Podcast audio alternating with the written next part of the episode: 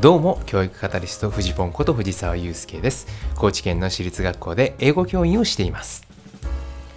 さてえ前回はですね職場で本音って言えますかっていうことで、えー、心理的安全性についてお話をさせていただきました。まあ、簡単におさらいをしますと、まあ、心理的安全性っていうのはね、まあ、衝突がない状態なんじゃなくて、健全に衝突できる環境であるということ。え別の言い方をすると、まあ、立場とかを超えてね率直にいろいろと言い合えるような状態これのことを、まあ、心理的安全性が高い状態だっていうふうに言うんですよね。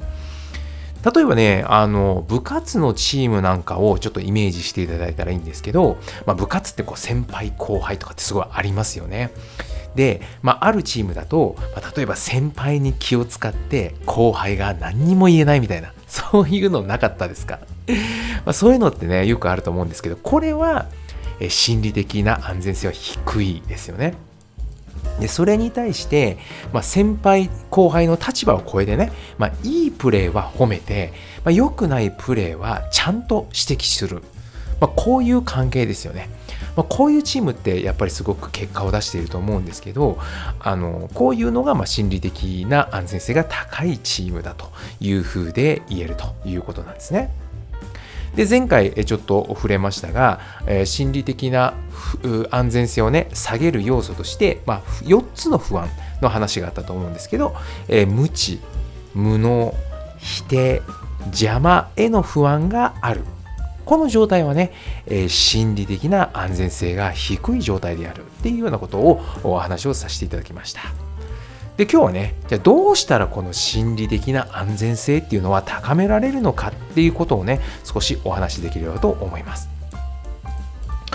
石井亮介さんという方がね心理的安全性の作り方という本の中でね紹介をしていることがあってこのあの先ほどのね4つの不安これをね減らすというアプローチではなくもっと積極的にねこういうものにあってほしいよねっていうアプローチを、まあ、あの話されていてでその中でね4つの因子を紹介してくださっています。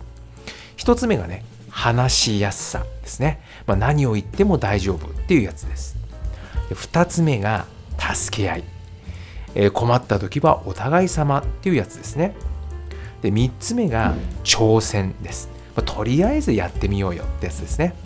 で4つ目が新規歓迎このね新規っていうのがちょっと字がまああのまあ造語なのかなこれ、えー、新しくてそれから奇妙の木木をてらうの木ですねえー、鬼人の木です。を歓迎するということで、まあ、異能、どんと来いって書いてあるんですね。異っていうのは異なるですね。えー、そういう能力、どんと来いっていう、この4つをね、挙げてくださっていて、こういうものがあると心理的に安全だよねっていうことをおっしゃってたんですね。で、一個一個もうちょっと踏み込んだ例をね、ちょっとご紹介させていただくと、一つ目のね、話しやすさ、もう何を言っても大丈夫っていうこういうやつなんですけど、これはね、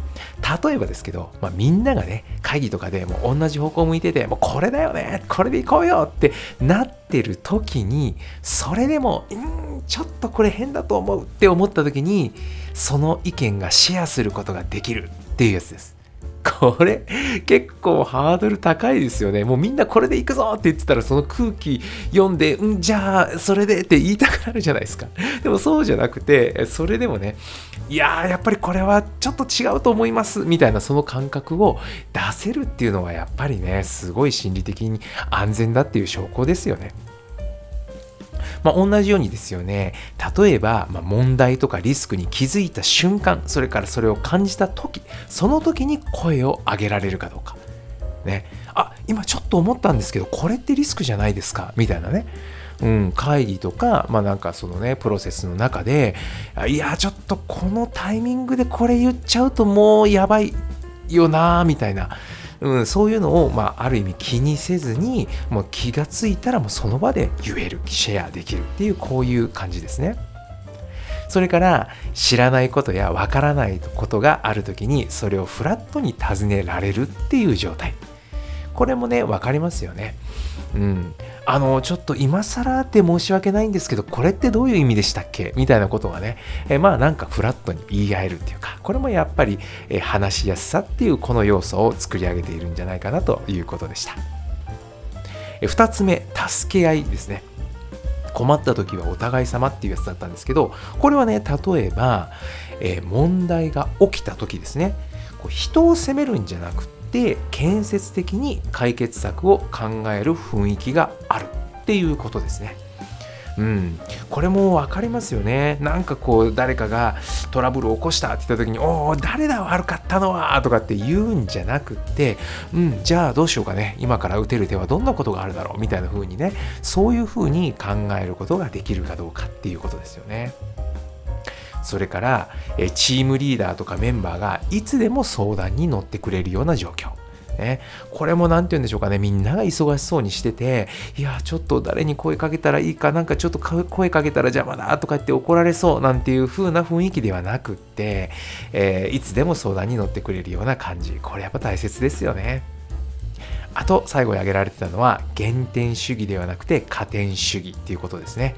ビクビクしながらねミスをしたらあしまったこれで評価が下がったなんていうふうに思うんじゃなくてあ君いい働きしたよねなんていうふうに言ってもらえるようなそういう環境だっていうことですよね誰か一人の方に全部ね背負わせてしまってなんかね自分一人で全部やらなきゃいけないとかってそういうふうに思うんじゃなくてもうお互いをサポートしていこうよっていうそういう雰囲気があるかどうかっていうことだそうです。3つ目のね挑戦、まあ、とりあえずやってみようっていうやつだったんですけど、えー、これね例えば、まあ、チャレンジとか挑戦することがね損ではなく得なことだと思えると。ね、これはあの前回あの不安の話であったと思うんですけど、まあ、不安が強ければあそれじゃあやめとこうとかチャレンジしない方が得だっていうふうに思っちゃうわけですよね。そうじゃなくて、まあ、さっきあったように加点主義であればチャレンジして成功すればそれは得だっていうふうに思えるわけで、まあ、そこああのつながってくるのかなと思います。それとかね前例とか実績のないものでも取り入れることができる。そうですよね。やっぱりね、前例がないとか実績がないっていうのはやっぱりやるの不安じゃないですか。それでもやろうっていう風土がある。まあこれは大きいですよね。あと、多少非現実的でも面白いアイデアを思いついたらチームに共有してみようとかね、やってみようと思えるっていうこと。まあ、1番目のね、話しやすさともね、ちょっとつながってくるようなところありますけど、いや、これちょっとと厳しいかもしれないけどっていうアイディアがちょっとね練り直すとすごく面白いアイディアとか実現可能性が出てきたりっていうことはあるんだけどもいややっぱそれちょっと言ったらなんか空気読んでないやつって思われそうとかねえなん、まあ、そんなことも判断できないのかって怒られちゃったらやっぱ嫌なわけでえそういうのではなくってやってみようと思えるというそういう空気感ですよね。それから新規歓迎、異能どんと来いっていうやつですけど、これはね、例えば役割に応じて強みとか個性を発揮することを歓迎されているっていうふうに感じるっていうことですね。まあ、この強みや個性を発揮することっていうことですよね。なんていうのか、まあ、自分はこういうことができるんでっていうふうに、まあ、ある意味こう目立つ行動をとるんだけどそれをねリスクではないと考えられるっていうことなんですよ。これがねやっぱりこう何て言うか出る杭は打たれるみたいな風な雰囲気があるといやじゃあちょっとそれはやめとこうちょっとうん私こういう特技あるんだけどなんかそれ言ったらなんか変な目で見られそうみたいなねそういう風な雰囲気になっちゃうわけじゃないですかそうじゃないよっていうことですねそれとか常識にとらわれずさまざまな視点やものの見方を持ち込むことが歓迎されるっていうことですね。これあの多様性っていうものをね、えー、組織の中でどれぐらい受け入れられるかっていうところにもつながってくると思うんですけどまああのいやこれはちょっと変でしょうっていうようなねそういう風で言うんじゃなくってまあこういう人がいるからねあそういうものの見方あるんだっていうようなねそれがま歓迎される雰囲気があるというところがねすごく大きいんだっていうことですね。でもう少し踏み込んで今挙げたねこの話しやすさ助け合い挑戦新規歓迎というのがどうやったら増えていくのかっていうことなんですけどこれはねもうズバリズバリです。自分のその場への表し方を変えるっていうことですね。これ2つのポイントが挙げられているんですけど一つはね例えばチームの中にですよ〇〇さんに問題があって私それに困ってるんだよねっていう場合これ絶対あるじゃないですか多くのとこであると思うんですけどこの場合でも実は自分も問題の一部になっているんだっていうふうにきちんと思えるかどうかっていうことなんですよね。私の反応が相手の反応を引き起こしてるかもしれないっていうこういう認識なんです。でこの認識に立てばですよ自分の言動を振り返って自分のその場への表し方を変えることでチームって変わるんですよ。ああそういえば自分のこういう反応が場の空気に影響を与えているよなっていうふうに見えてある意味自分をメタ認知することができてそして自分の表し方を変えていくそうすることでねチームのこういった4つの因子話しやすさ助け合い挑戦新規歓迎っていうものは増えていくんだと思うんですよね。いかがでしょうか？何かの参考になれば幸いです。